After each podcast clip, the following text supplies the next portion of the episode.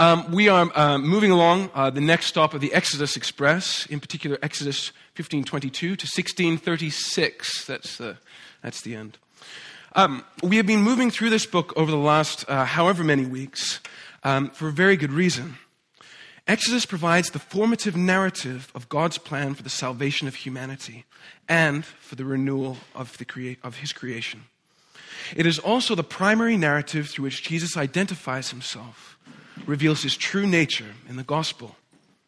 So, in today's talk, we are going to follow Israel into the wilderness. We will find a multitude wandering in no man's land on a journey both geographically and spiritually formative until they get where they belong the people of God in the promised land. So today we will hear stories that teach us about dependence, about trust, and about the deep, prevailing faithfulness of God.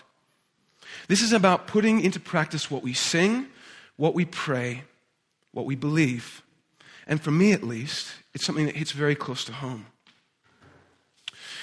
Now, when we last left the Israelites, they're in the midst of a great celebration.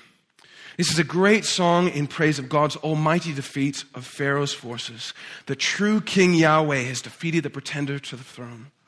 Israel, like the infant Moses, has been rescued out of the water from its enemies. And so Moses, Miriam, and the Israelites raise their voices in praise and in thanksgiving. And it's actually wonderful to think about with someone like uh, Miriam. You know, if if you can recall uh, the way the narrative begins, she's the one, or it seems like she's the one who looks out for Moses as he's put um, there in the reeds. She, she, testifies to Moses being rescued out of the water, and then there's a kind of nice bookend to the end of this first part of the Exodus. She again witnesses and testifies to um, Israel being drawn out of the water into safety. So we pick up now with Israel the sea and, and uh, Pharaoh's army behind them, continuing their exodus into the wilderness. Now, we're going to get into lots of text right here, um, so it's probably good to use your imagination. Um, for some reason, when I was, I know I was actually thinking of having theme music, but it might be a little distracting, you know, like the good, the bad, and the ugly, like something that depicts, you know, the wilderness, maybe, you know, the um, uh, just a sense of no man's land. Um, gosh, what are those things that uh, Tumbleweeds, that's right. You know, tumbleweeds, I don't know. I was even going to try in an accent, but I think that would just be embarrassing for, more embarrassing for me, I think, for you than to listen. So, anyways, let me, uh, let me get to it. So, buckle in, Exodus Express, chapter uh, um, 15, verse 22, and continuing on. Then, beautiful. Then Moses, raspy voice. Then Moses led Israel from the Red Sea, and they went into the desert of Shur. For three days they traveled in the desert without finding water. Then they came to Marah. They could not drink its water because it was bitter. Hence, the place is called Marah. So people grumbled against Moses, saying, What are we to drink? Then Moses cried out to the Lord, and the Lord showed him a piece of wood. He threw it into the water, and the water became fit to drink. There, the Lord issued a ruling and instruction for them and put, um, put them to the test. He said, If you listen carefully to the Lord your God and do what is right in his eyes, if you pay attention to his commands and keep all his decrees, I will not bring on you any of the diseases I brought on the Egyptians, for I am the Lord who heals you. Then they came to Elim, uh, where there were 12 springs and 70 palm trees, and they camped there near the water. The whole Israelite community set out from Elim and came to the desert of Sin, quite a foreboding uh, name, which is between Elim and Sinai, on the 15th day of the second month after they have come out of Egypt. In the desert, the whole community grumbled against Moses and Aaron. The Israelites said to them, If only we had died by the Lord's hand in Egypt. There we sat around pots of meat and ate all the food we wanted. But you have brought us into the desert to starve this entire assembly to death.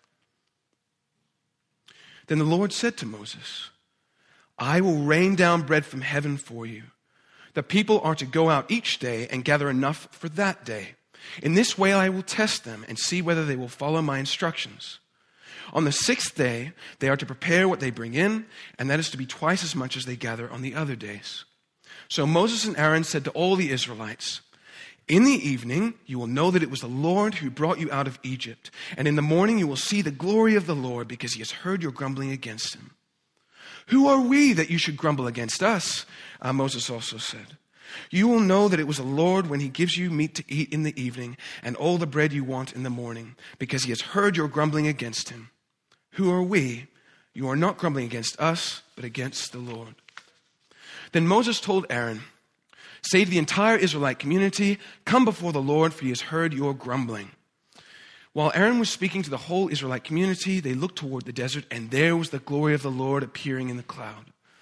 The Lord said to Moses, I have heard the grumbling of the Israelites. Tell them, at twilight you will eat meat, and in the morning you will be filled with bread. Then you will know that I am the Lord your God. That evening, quail came and covered the camp, and in the morning there was a layer of dew around the camp.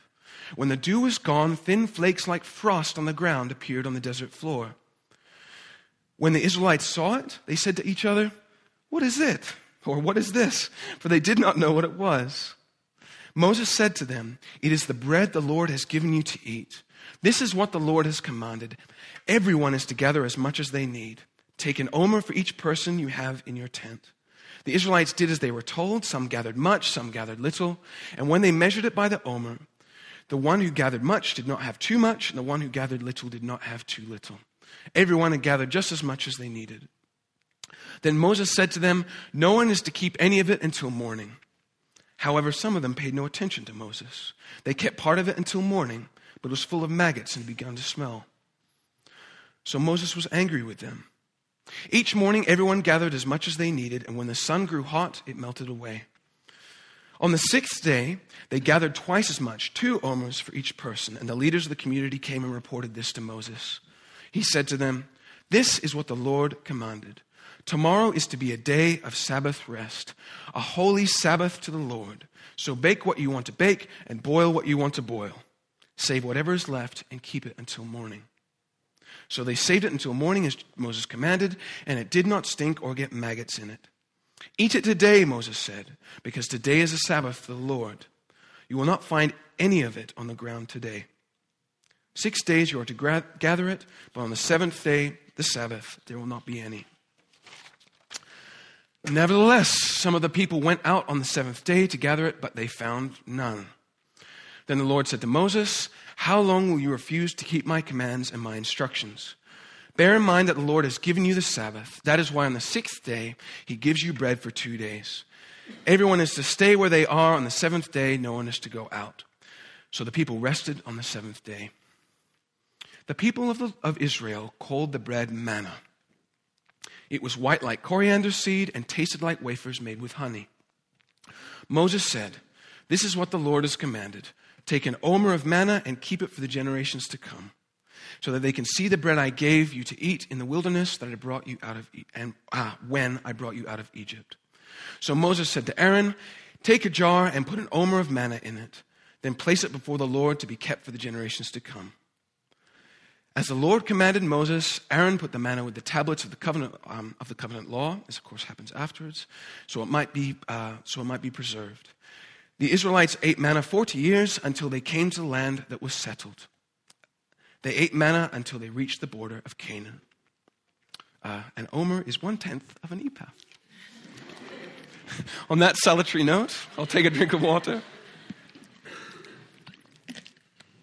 I did just realize, actually, um, the NIV is really good for readability, but occasionally it skirts over some things. In, in, this case, it talked about the water being drinkable, and it should say the water became sweet. Um, goes from bitter to sweet. But, so when I start talking about water being made sweet, just, just assume that we all read that together. All right, so a lot of text, but we have two stories here. Well, actually, two of three. We get to hear the third one uh, next week. Um, this kind of set of three in the wilderness. Um, so, yes, all set in the wilderness before Israel reaches Sinai and enters into covenant with Yahweh. So, the first story is about bitter water being made sweet. The second is about edible, apparently honey flavored white uh, coriander seed type stuff that gets the appropriate name manna, or in layman's terms, what is this? Miraculous stuff. No, I'm actually serious. I mean, that's what it means. Like, what is this? Um, I think that's cool. Anyways as I start losing my uh, stand. Okay, and they also get and they also get quails. Not quite as you know, not quite manna, but you know, you don't want to freak the Israelites out too much. Okay, so um, what both of these stories have in common uh, are the themes of dependence, of trust, and of God's provision. One, they are about recognizing our fundamental dependence on God, not just about realizing that we occasionally need bits of help here or there. They are about learning that God is trustworthy. He isn't just another kind of Pharaoh who breaks his promises when it suits him, you can never really rely upon to look after you when you need it. And finally, these stories are about God's faithful provision and our living memory of that faithfulness. And what I mean by that is when the memory of God's faithfulness becomes something that informs not only our present, but also our expectation for the future. So, water, bitter to sweet. Now, this first story is built around something that um, Old Testament scholars call an etiological story. Um, now, just so you know, I'm learning how to be a historian. I work on the medieval church, but even I think Old Testament scholars are a bit weird. Uh, just this dark magic, whatever they're doing. So, anyways, so what etiological means is explaining why this place gets the name it does, right? So, Marah means bitter, right? Um, now, what's interesting is by bitter, we're not just talking about something that's difficult to eat, we're actually talking about something that's diseased. That is, it requires healing. Keep that in the back of your mind. Now, okay, let's get back to using our imaginations. We've got the people of Israel. They've been in the wilderness for three days. Lots and lots of people men, women, children, and livestock. No water, not a drop. Now, I think it's pretty easy for us, in retrospect at least, to get all high and mighty on the Israelites. Oh, there they go, complaining again.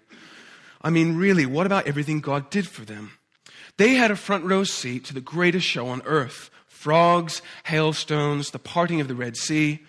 I mean, so, you just wish someone would make a good film about it, you know. Maybe mix in some ethnically appropriate actors, you know, while they're at it. I don't know, dare to dream, right? but notice that God doesn't get angry.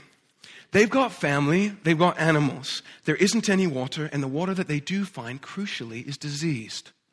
Now, I think we can identify with this actually. Who hasn't experienced events that indicate God's great miraculous blessing only to enter a period of difficulty and profound hardship? Who hasn't felt called to do something, arrived there, and then nothing? Actually, worse than nothing. It's like being led to a well only to find the water is undrinkable. And I think that's a little closer to what we are getting here. One day in the wilderness without water is bad enough. But three? How would you respond? Honestly, how do you respond? God, what are you doing? So God answers Israel. He gets Moses to put some wood or a tree or some kind of shrubbery, I'm not sure, into the water. And what is diseased becomes pure. What is bitter becomes sweet. Then God makes a statute and he, said he, and he says he's putting Israel to the test. If you listen carefully, if you do what I think is right, I won't do to you what I did to Egypt. Now, this is a little bit like saying this trust in what I say, depend on me, and things will work out for you. But start playing games with me like Pharaoh and watch out. Now, I think it's worth pointing out here that God's people have the potential to become like Egypt, like those who enslaved them, whose heart was hardened towards God. This is a live option. I think we do well to ponder that as people of God. But he says, but God says, he's also the one who heals. I am your healer. Like this bitter water, I will make you sweet. The story then concludes by telling us that Israel moved on to Elim, this expansive, luxurious oasis 12 springs, 70 palm trees. So then, what is going on here? Well, I think we've got a handle on the miracle. We've got water going from bitter to sweet. Makes sense. But why the three days and why the bitter water in the first place? Why didn't God just take care of it beforehand? Why not send them right along to Elim with the springs, the palm trees, the sun chairs, the pina coladas? Would have been at least I thought I would get a laugh. Okay. It would at least it would have at least been a little more comfortable and somewhat more convenient, don't you think? Just get from A to B, right? What's with all this business in the middle? And what about this whole test, testing thing in the process? What is God doing? Let's hold that thought. Let's move on to the second story. So the Israelites moved from Elim to Sin. Bum, bum, bum. not the most encouraging of changes in scenery. It's like, what do you want to do this afternoon? Should we go to Dundee or should we go to Sin? yeah, I know. Yeah, yeah, what's the difference? Yeah, exactly. Shocking, shocking. I, I, I don't know. I'm going to take another drink of water, I think. All right. So, the whole lot of them complained to Moses and Aaron. If only God had killed us in Egypt, this is basically what it amounts to. At least there we had cooked meat and our fill of bread. There is nothing to eat here. You trying to starve us to death? Pretty serious words. Now, my wife Alyssa and I have a word for this irrational combination of hungry and angry, and that word is hangry. So one of these great keys to figuring out how to do relationships is the it's often these small things to lead most to your arguments. And for us at least it's some combination of hunger and something else. So if you're in the midst of a squabble you think wait a second are you hungry? Yeah. Are you hungry? Yeah let's get some food and we'll it's amazing how things sort themselves out. Right but anyways israel's hangry. But you know what? God isn't angry with them which is interesting Moses might be, but God isn't. In fact, he answers their need. He says he's going to rain manna in the morning and send quail in the evening. But there are stipulations. Gather enough for each day and no more. Only the day before the Sabbath are you to gather twice as much, so no one works on the Sabbath. Straightforward instructions, correct? Wrong. Some try to save it, others try and go out on the Sabbath. God asked Moses, How long are you guys going to keep ignoring what I tell you? And in light of what we know about the unfolding history of Israel and of the church, I suspect this is what we call a rhetorical question.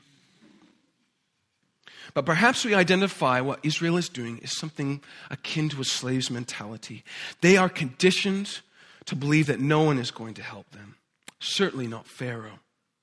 Look after yourself, get what you can when you can. Sound familiar? It is highly evocative, actually, of that offer back in the Garden of Eden. Do you want self sufficiency? You want to be like God? Take the fruit. It should not surprise us then that this walking, talking serpent is itself evocative of the iconography associated with Pharaoh. It was a serpent in his crown. You see, habits formed by a lack of trust, by attempts at self sufficiency, are self perpetuating and very hard to break. But in any case, the Israelites get 40 years of manna, the what is this? Which in Old Testament speak is um, this 40 years just means a long time. And they put some of it in a jar as a memorial so that through the ages, Israel will remember God's provision for them in the wilderness. And so ends the second story. So then, let's get back to the question I posed earlier. What is God doing? What is the point of these two stories? Historically, we are, in the, we are seeing the initial stages of God's plan to form a people who are to be a light to the nations, to every person throughout the world, to be a sign that God will not abandon them or his creation. And also, to stop people trying to be like so many little self dependent, self interested deities, like self appointed pharaohs, and to reconnect them to the source of life itself. And we participate in that narrative today. And what are we looking at in these first two stories? Is how he begins this project. This project in which we play a part. What does he do? One, he makes them utterly dependent on him. Actually, let me restate that. He shows them how fundamentally dependent they are on him. And that's a really important distinction. See, this is the reason the Israelites were led to the place of bitter water before Elim, that oasis in the wilderness. If they go straight to Elim, they learn nothing. The oasis gets credited to good planning, uh, a good uh, itinerary, perhaps even a happy accident. Oh, look what we found. Isn't this wonderful? It is the same reason behind gathering the manna. They are to live day to day, but to rest on the Sabbath. And so they will demonstrate and build a habit of dependence on Him, acknowledging upon whom they ultimately depend. It's just like when we pray, or we should pray often Give us today our daily bread. It's the same idea. And the second thing, God is building their trust. You see, there isn't any trust in going from Elim to Elim, from oasis to oasis. There is no trust necessary in going out to work seven days a week, regardless of what God has already promised. There is no trust in getting very good at helping yourself. But learning to trust, that is where the true Sabbath is. That is where rest is. Freedom from anxiety, freedom from fear. And I think that's good news. Third, God demonstrates his enduring faithfulness. And this part, I get, I get excited. He does it for 40 years. Every day of every week of every month of every year. They cry out, God responds. Regardless of how they're acting towards him, the manna doesn't stop. At this stage, at least, they are still in the process of learning that God is faithful, that he is worth their trust, he is trustworthy. And here is where the importance of memory comes in. They store the manna as a testament to what God has done, a means of remembering his faithfulness. Israel, like us, are forgetful people. God has met us in remarkable ways. I know enough of your stories to be able to testify to that. But it is so easy to forget when circumstances change. And as the parable goes, Birds snatch the seed off the path, thorns choke the life out of tender shoots in the soil. The gospel, our, uh, um, our testimony to God's good news, uh, God, God's good news needs to take deep root um, in our lives. Do we remind ourselves? Do we chew on, savor what God has done in our lives? Do we allow these memories to shape our decisions to trust Him in the present and in the future? You see, in the wilderness, this all so important stage between Egypt and the promised land, the people of Israel are learning what it is like to live under this kind of profound faithfulness. It's a scary thing. And it's also a hard lesson to learn. Yet it is fundamental becoming a true son and daughter of God. Do you really trust Him? See, I'm still learning this. I think we, we all still are. But we must learn to depend more fully on God, to recognize our dependency and embrace, that is, to trust in His resolute faithfulness. He must be our daily bread. That really needs to sink in. He must be what sustains us. Consider what our Lord Jesus says in John's Gospel.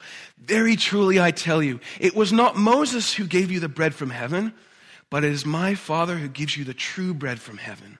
For the bread of God is that which comes down from heaven and gives life to the world. I am the bread of life. Whoever comes to me will never be hungry, and whoever believes in me will never be thirsty. Do we believe it? And just as important, do we act like we believe it?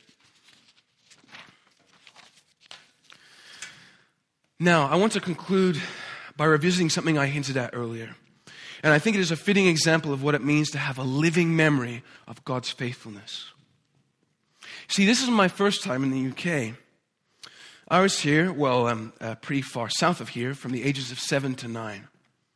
It was mum, dad, my sister, and myself. Dad was doing his PhD, and all we knew is that God had called the family to move from Australia's sunny shores to the south of England's, well, slightly less sunny shores. In the first year, we were very poor. I can't remember it much. Um, kids tend not to. But I've been told that rent was almost missed on occasion, and mum had to work some pretty awful jobs um, just to pay the bills. The four of us lived in the top half of an already small, slightly grimy um, English flat. In our tiny kitchen, there was a little square table and a hot water unit that doubled as a drying cabinet in the corner. The heater tank took up the bottom half, and there was a little wooden shelf above it. In that first year, when finances were stretched to their breaking point, my parents found folded stacks of great British pounds sitting on the top of that wooden shelf, above the heater tank in our small kitchen, on the top half of a small flat. A few hundred pounds, twice. No idea where it came from. God is faithful. On another occasion, the rent was due, but nothing was in the bank account. One morning, my dad was running late. He was a bit annoyed and a bit of a rush, which sounds very familiar, or at least should to my wife. Certainly inherited that, that quality. Uh, he's rushing down the hallway when the mail came through the front door slot. Inside was an envelope with a check, which exactly covered rent with only about five or ten pounds to spare. God is faithful. At the end of our first year, my dad received a generous scholarship, and these miraculous discoveries became a thing of the past. They became something to remember. See, that is my memory of God's faithfulness in my family's wilderness. We were dependent, we learned to trust in God, and now it is a memory that continues to shape our expectations of the present and the future. What are those things that you need, that we need to remember about God's remarkable faithfulness? What if you need reminding that He is faithful? Do you need help trusting Him? Are there things in your life presently that you really just need to bring to Him and say, I can't do this anymore? And part of that, folks, is recognizing your fundamental dependence upon Him. That it's not just about the times that you need Him. You need Him all the time. He needs to be what sustains you. So that's it for me. Um, am I supposed to pray? I've forgotten. I'm going to pray, and then um, the band will come up. Which, see, normally I'm the part of the band that comes up. That's what I'm to. And yeah, just encourage you to um, come up and bring those things before the Lord to get to get prayer, to get that kind of help. Um, but also, just you know, ask for God to to take those things that. Uh, that have been so remarkable in your lives and you know to write those on your heart that these are things that you will that will continue to shape you going forward so let me pray for you all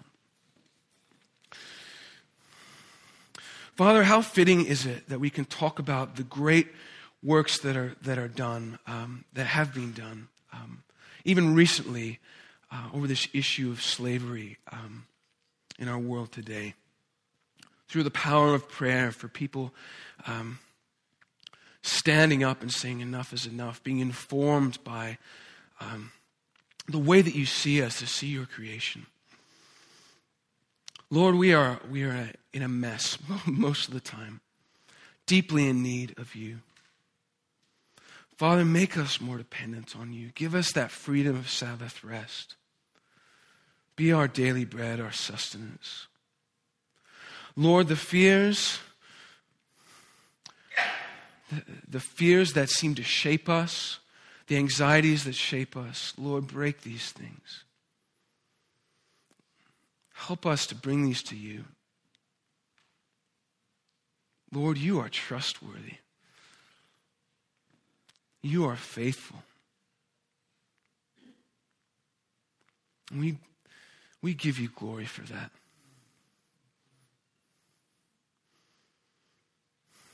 Yeah, even in our, in our, in the sheer darkness that some of us inhabit even today. You are there, Father. You are trustworthy. Jesus' name, amen.